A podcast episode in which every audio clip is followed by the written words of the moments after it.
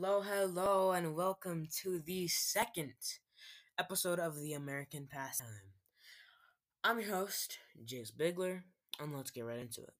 In this episode, I'll be continuing from where I left off on last episode, which was in 1960, and when the last Negro League officially shut down. We'll be finishing this episode at the current day and state of this game. Let's go. The Los Angeles Angels expansion franchise brought the American League to the West Coast in 1961, and the Major League season was increased from 154 to 162 games. This helped Roger Maris break Babe Ruth's long-standing single-season home run record, which was which is one of baseball's most cherished records. Three more new franchises were formed in the 1961-1962 season, in addition to the Angels. Each league now had 10 teams after this, the first major expansion in 60 years. I'm not done talking about Babe Ruth and all the racial integration related things, so I'll now move on move into the start of the age of steroids and a bunch of the attendance records were set. Former United Steelworkers chief chief economist and negotiator negotiator Marvin Miller, who was elected executive director in 1966, led the players union to greater boldness. Pitchers in the major leagues were regaining their dominance on the field. In an effort to restore balance after the after the 1968 season, the strike zone was shortened and the pitcher's mound was dropped from 15 to 10 inches in height. Both the National and American League gained two more expansion teams in 1969, and both leagues were divided into two divisions, with a postseason playoff structure leading to the World Series. Curt Flood of the St. Louis Cardinals filled the first serious legal challenge to the reserve clause uh, the same year. The first general pl- player strike in the major league major leagues occurred in 1972, postponing the start of the season by 2 weeks. The American League implemented the designated hitter rule the following year in an attempt to add in an attempt to add more offense to the game. When the reserve clause was essentially torn down in 1975, the union's power and player salaries began to rise dramatically, paving the way for the fee of for the free agency system. In 1977, the American League added two more expansion teams. Significant labor stoppages happened in, 18, in 1981 and 1994, forcing the World Series to be canceled for the first time in 90 years. Uh, since the mid 1970s, attendance had been gradually increasing, with the majors achieving an all time high for per game attendance in 1994, just before the strike. After the 1993 season, the major leagues were re- restructured again, this time into three divisions apiece. Thanks to the addition of two more expansion teams, that year and again in the short 1994 season, offensive production, particularly the amount of home runs, had soared. This tendency persisted once play began in 1995, and non division winning wild card clubs became a permanent component, component of the postseason. In 1997, regular season interleague play was introduced, and the second highest full season attendance record was established. Mark McGwire and Sammy Sosa also broke Maris' decades old single season home run record the following year, and two more expansion franchises were added. The National and American Leagues ceased to exist as legal bodies in 2000. While their, ident- while their identities were kept for scheduling purposes, the regulations and other services they had previously controlled individually, such as player discipline and umpire supervision, were combined under the Major, Major League Baseball umbrella. Barry Bonds set the current mark of 73 home runs in a single season in 2001. Although there had been although although there had long been rum- rumors that the tremendous increase in power hitting was caused in major part by use of illegal steroids, the issue only became widely publicized in 2002, and there was no consequence for using performance enhancing substances prior to 2004. Bonds surpassed Hank Aaron as the all-time home run leader in 2007, while total big league and minor league attendance both achieved all-time highs.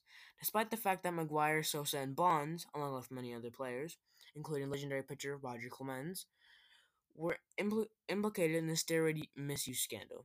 Their and other sluggers' accomplishments had become the major league's defining draw. In contrast, the professional game's recovery in popularity following the 1994 stoppage, Little League enrollment was on the, decl- was on the decline. It peaked in 1996 and then decreased 1% a year for the next decade. The balance between bat and ball swung dramatically in 2010, dubbed the year of the pitcher because of, because of more string, stringent testing and sa- sanctions for performance enhancing drug use. The strikeout rate was higher than it had been in a half a century, and runs per game fell to its lowest level in 18 years. MLB changed its regulations before the start of the 2012 season, increasing the number of wildcard clubs as accepted to the playoffs from one to two per league. The expansion to the playoffs resulted in the addition of yearly one-game playoffs between each league's wildcard clubs. The 2010s would be the would be would be the pitcher's time for vengeance, as baseball's war on steroids and um, amphetamines turned once feared sluggers mortals. The balance was restored and skewed in favor of the pitchers as the decade pro- progressed. The new Kings of the Hill weren't simply confined to the aces, but the mystifying Clayton Kershaw, the magnificent, the magnificent Felix Hernandez, and the electrifying Max Scherzer, to mention a few, provided plenty of representa- representation. Opposing teams would have to scrape and claw their way through a seemingly unending line of relievers, dialing up a mix of high of high 90s heat and smooth off speed offerings that made even the best of all stars seem stupid. In reaction, batters attempted to outmuscle the new pitching paradigm rather than outsmart it. For most major league batters, it was shamelessly boom or bust, with more and more of their play appearances coming in one of the three outcomes a strikeout, walk, or home run. For better or worse, every year over the decade, the bar for overall strikeout totals would be reset as sure as the sun setting in the West, while home run totals would follow suit, and by 2019, reach record breaking proportions.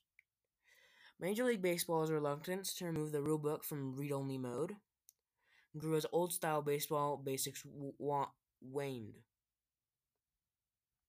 The debut of Complete Video Review, which essentially made every close call on the field, sands, balls, and strikes subject to replay, was the most significant change. Baseball's other rising concern of the decade, longer games, was aggravated by stopping ac- the action to get it perfect, as average length of a game surpassed three hours. The game's brain trusted trust debated whether more improvements were required to improve the pace. The restrictions for pursuing revenue off the field altered as well. New edges were sought because the most because most clubs were comfortable with maximizing earnings within their contemporary ballparks. They were, fir- they were first discovered in multi-billion dollar regional broadcast deals, with rewards topping $300 million a year for the, for the Los Angeles Dodgers.